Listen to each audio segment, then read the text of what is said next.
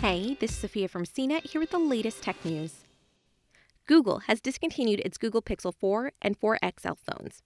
After only nine months, the phones are no longer available for purchase in the Google Store. However, they are still available in other stores for the time being.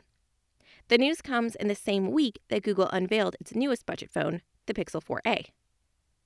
A Google spokesperson said in a statement that Google Store has sold through its inventory and completed sales of Pixel 4 and 4 XL.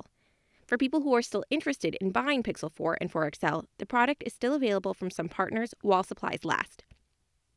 Earlier this week, the search giant also announced the Pixel 4a 5G and Pixel 5 alongside the Pixel 4a. The Pixel 4a is available for pre order now, and Google said the 5G model and Pixel 5 will be available this fall. For more of the latest tech news, visit cnet.com.